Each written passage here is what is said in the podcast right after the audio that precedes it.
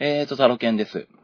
えー配信第4回目にして、えーすでに1ヶ月ぶりの更新になってしまいましたが、まあ、こちらも不定期配信ということで、えーまあ、マイペースで行かせていただきたいと思います。で、えっ、と、今日は10月4日でですね、あさって10月6日に、えっ、と、コーラケンホールで、えーマスターハウス10があるんですけども、えーこちら観戦しに行きます。で、まあ、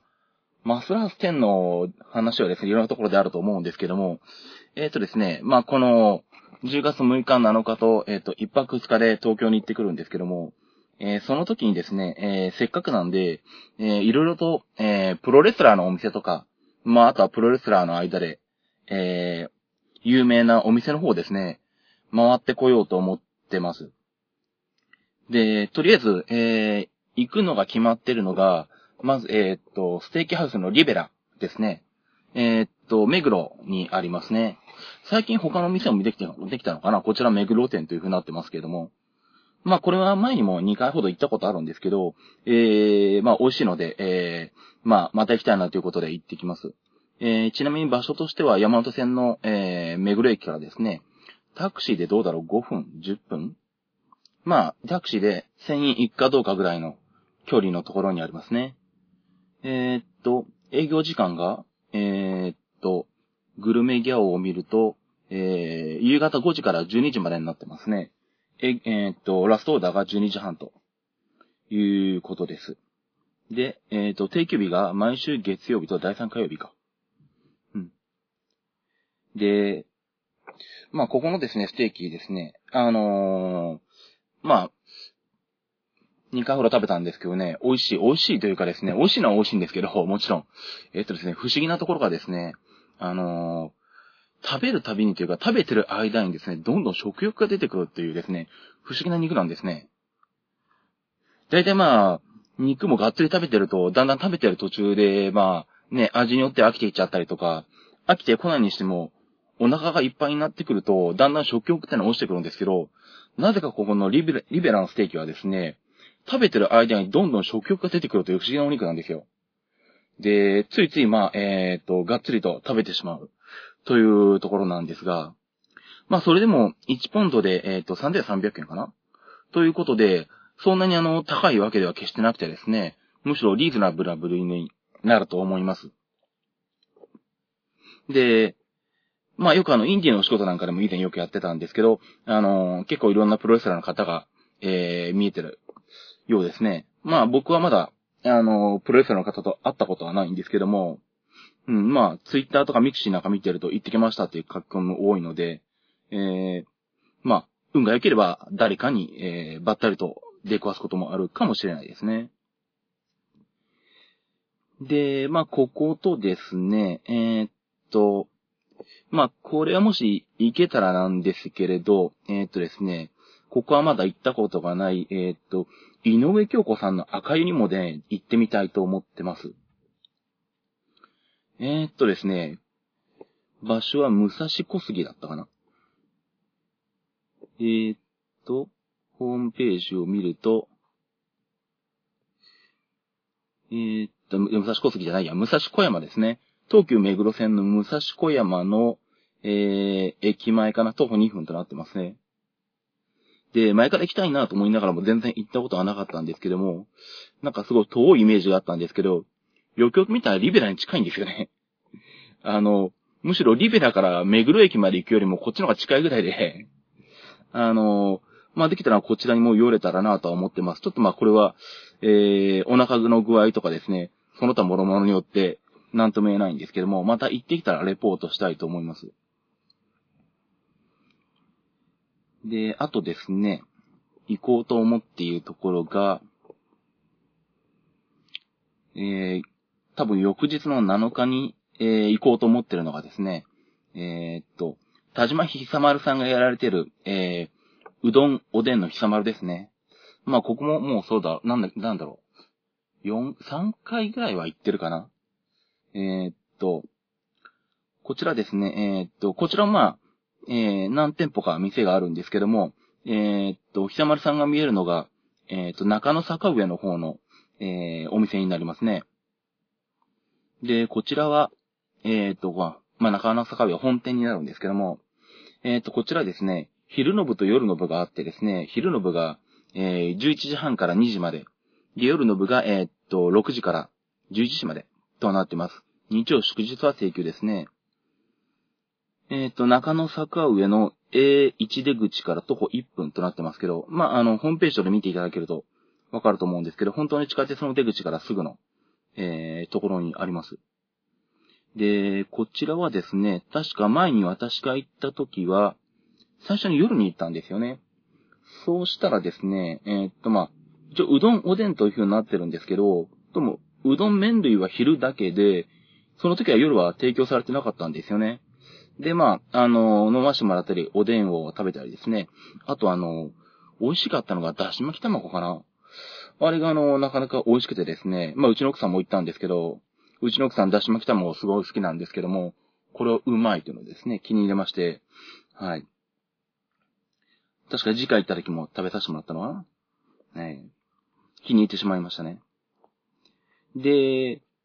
その後に、えー、まあ、うどんの方も食べたいので、えー、また後日ですね、東京行った時に、えー、今度は昼に行きまして、で、そこで、えー、うどんの方を食べまして。確かにと、かき揚げうどんか何かを食べたらですね、かき揚げが丼からはみ出るぐらいでかくてですね 驚いたんですけども、私麺類好きなんですけども、こちらのうどんもかなり美味しいですね。まあ、あの、機会があればぜひ、えー、皆さん行っていただきたいと思います。まあ、今回はおそらく、えー、っと、一泊した翌日の昼に行くことになると思うんですけども、えー、っとですね、あと、あ、そうですね。えー、っと、あと行こうと思っているのがですね、まあ、DDT の、えー、お店ですね。えー、っと、フレンチカレー三つ星えー、っと、まあ、猪熊店長がやられてる、えー、カレー屋さんですね。これが場所は、え、っと、これも中野か。え、っと、JR 中野北口から徒歩5分になってますね。定休日が火曜日で、え、っと、昼が、えっと、11時から3時まで。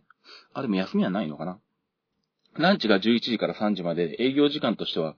11時から10時半。土曜、日曜、日曜祝日は11時から10時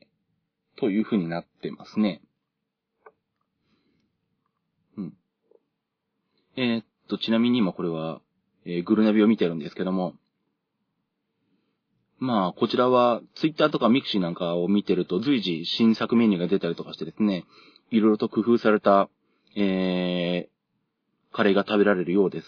まあ、ここはまだ行ったことがないんですけども、えー、ぜひですね、ちょっと一度行ってみて、えー、食べてみようかと思いますんで、これもまた、えー、っと、行ってきたらレポートしたいと思います。えー、あとですね、と、まあ、この辺、まだ行けるかどうかわからないんですけども、えー、っと、広報として上がってるのが、えー、同じく DDT の、えー、っと、エビスコですね。えー、炭火焼きエビスコ酒場。え、これは新宿の歌舞伎町にあります。えっ、と、新宿フェイスのすぐそばなんですね。で、以前ですね、新宿フェイスの、なんだったかなあれは、メビウスの工業の時に行こうとしてですね、店の前まで行ったらですね、定休日だったのかな あ、ーと違った。えー、っとですね、確か、三上選手のイベントかなんかをやってて貸し切り状態になってて入れなかったのか。ということで、店の前に行きながら、えー、残念ながら断念したということがありまして、まあ、ここもあの、一度行ってみたいなと思ってるので、えー、時間が取れれば行ってみたいと思います。で、えっとですね、今、グルナビの東京版を見てるんですけども、どうも今、えー、っと、これはキャンペーンかな？期間限定で、えー、っと、焼酎無料というのをやってるようで、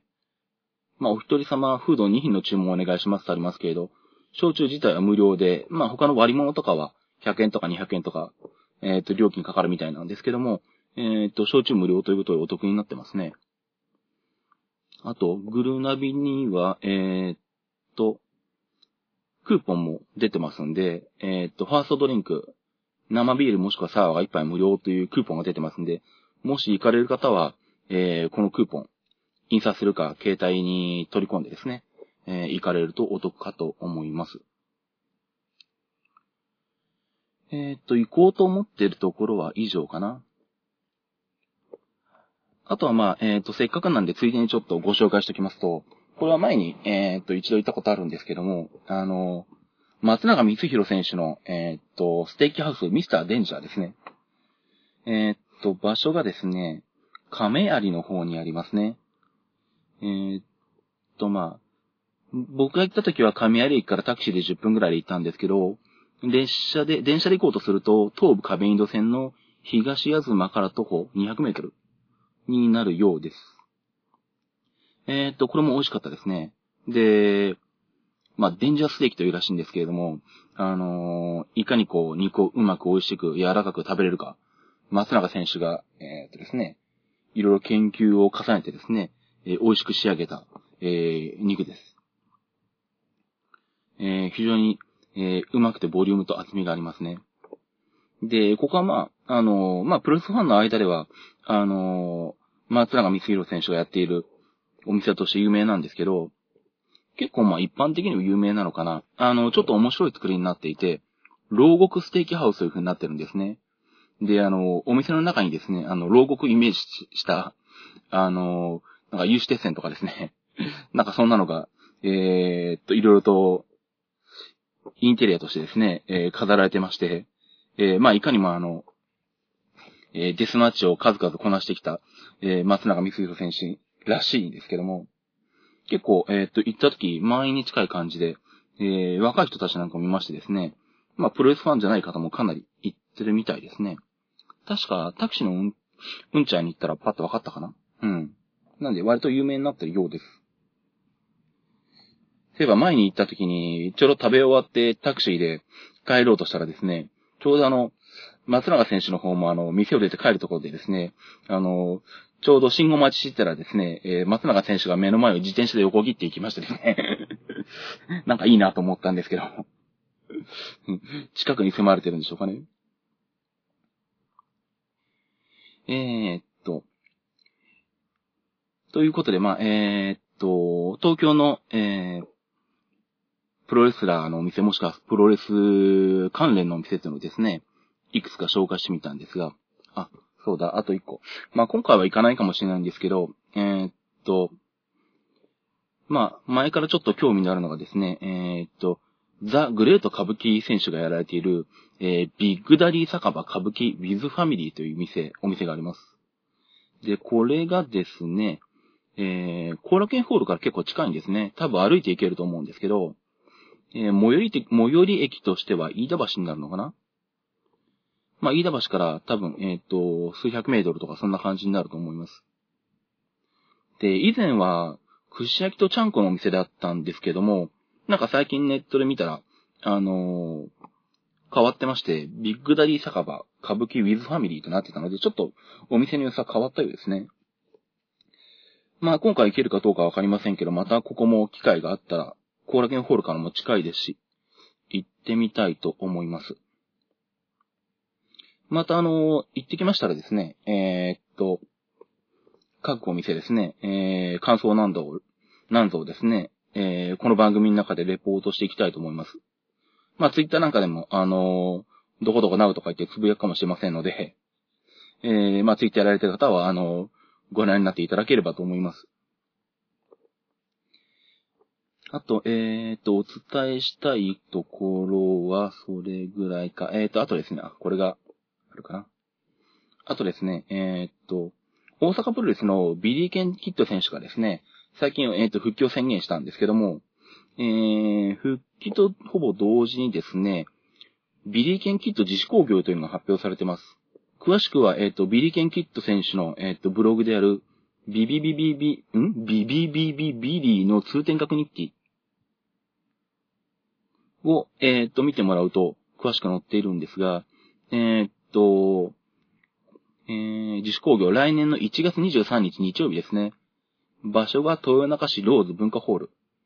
えっ、と、興行タイトルが、えー、夢と夢と元気をビリーからとなっています。えっ、と、午後1時開始です。えっと、まあ、豊中ローズは、えー、何回か DDT とか、えー、なんだっけ、あと、松井さん工業とか、えー、あとなんだ、あの、ハードヒットとかで、えー、行ったことあるんですけど、えー、っと、阪急の宝塚線でですね、えっ、と、庄内駅から歩いて10分ぐらい ?10 分弱ぐらいでしょうか。うん、で、えっ、とですね、予定参加選手が、えっ、と、まず大阪プロレスの、え、面々ですね。え、まあ、ビリー・ケン・キッド本人。それから、秀吉、正宗、小峠、原田、アルティメット・スパイダー・ジュニア、えー、タイガース・マスク、ブラック・バッファロー、タダスケ、クーガー、オロチ、くいしんぼう仮面、えべっさん、えー、松山勘十郎、ミラクルマン、たこ焼きーダー。えーと、あとゲストとしてですね、えっ、ー、と、九州プロレスの筑前りょう太選手。あとですね、えー、と、まあ、まあ私は、えー、と、こちらの方が目的で観戦に行くわけなんですけども、えー、と、石倉正則選手。えー、っと、淀川の風になった、えー、はずなんですが、えー、風から1で戻るようですね ね。ということでですね、石倉正則選手が久々に登場されます。えー、っと、あと、翼、えー、豊か、蘭丸、あと、えー、沖縄プロレスの怪人ハブ男。えー、で、メインがですね、えー、っと、ビリー・ケン・キッド対怪人ハブ男となっています。で、全5試合から6試合予定とのことです。チケットはですね、10月9日の土曜日に、えー、発売という風になっているようなんですけど、どうも、あのー、ビリーさんとかですね、えー、っと、まあ、参加される選手の方々に、もう今から予約できてるみたいで、まあ、え、っと、私はもう石倉さんの方にお願いしてあるんですけど、なんかブログの方を見ると、もう最前列は完売ということで、えー、なかなか、えー、チケットの売り行きはいいようですので、えー、ご興味のある方は、えー、お早めに、えー、チケットゲットされてはと思います。あと、えー、っとですね、もう一点。まあ、これはちょっとデジタル系の話になるんですけれども、えー、っと、アンドロイド端末でですね、えー、っと、まあ、世界初となる、えー、っと、シグネチャーモデル。シグネチャーモデルって要は何でしょう？あの、なんだ、独自ブランドって意味だと思うんですけど、えっとですね、菊太郎選手がですね、えっと、アンドロイド端末の、あの、オリジナル、えっと、モデルというのをですね、えー、作りまして、まあ、作りましてというかですね、作ったのは、あの、イオシスっていう、あの、PC ショップなんですけども、えー、イオシスと、えー、キク太郎さんの、えー、と、協力でですね、えー、キクパッドという端末が発売されています。えー、まあ、このイオシスというですね、ショップの方が、えっ、と、イオパッドという、えー、独自のアンドロイド端末を以前から発売して、もう第4弾まで来てるんですけども、えー、それをキク太郎をオリジナル仕様にした、えー、独自ブランド端末としてですね、えー、発売されてます。えー、っと、まあ、形的には iPad に似てるんですけども、えっ、と、ディスプレイサイズが7インチになりまして、えっ、と、解像度が 800×480 ですね。で、OS が Android 1.5になります。で、限定256は、えー、256台発売で、えー、10月1日からの発売ですでに発売になっています。で、価格がかなり安くてですね、えー、なんと17,800円。ということでですね、えー、まだ Android を触ったことがないという方にはですね、えー、入門機としては最適の、えー、値段設定だと思います。えー、ということでですね、私ついつい、えー、ポチってしまいましてえっと、多分明日着くと思うんですけど、明日はもう朝、マッスルのために後楽園に向かってるんで、多分手にするのは帰ってきて、あさってとかになるのかな？うん、あさって、しあさってか。ぐらいになるのかな？うん。多分あの、行き違いになってしまうんですけども、残念ながら。えー、っと、まあ、イオシス秋葉全店舗、あとは通販でも購入できますんで、えー、っと、ご興味のある方はですね、カタカナでイオシスで検索すると、あの、イオシスのホームページが出てくると思いますんで、えー、そちらの方の、えー、中からですね、えっと、えトップページにあるバナーをクリックしていただければ、え動画で紹介なんかもされてますんでですね、えご覧になっていただいて、えよろしければお買い上げいただければと思います。まあ別にあの、買っていただいても私に何かあるわけではないんですけど、えー、キキ太郎さんが喜ぶと思います。まあこちらの方もですね、えー、手元に来たら、まあ簡単にレポートしたいと思います。まあこちらのレポートはどちらかというとこの番組というよりも、あの、私の方で別にやってる IT 系番組の IT マイティの方が、えー、多分内容的に合ってると思いますんで、まあそちらの方でおそらく詳細レポートすると思います。のでよろしかったら、えー、IT マイティの方も聞いていただければと思います。えー、っと、これぐらいでいいかな。はい。今日はこれぐらいにしたいと思います。じゃあまた、えー、マッスルのですね、感染についてとか、えー、と、行ってきたお店の方とかですね、えー、などなど、また、改めてお伝えしていきたいと思います。では、バイバイ。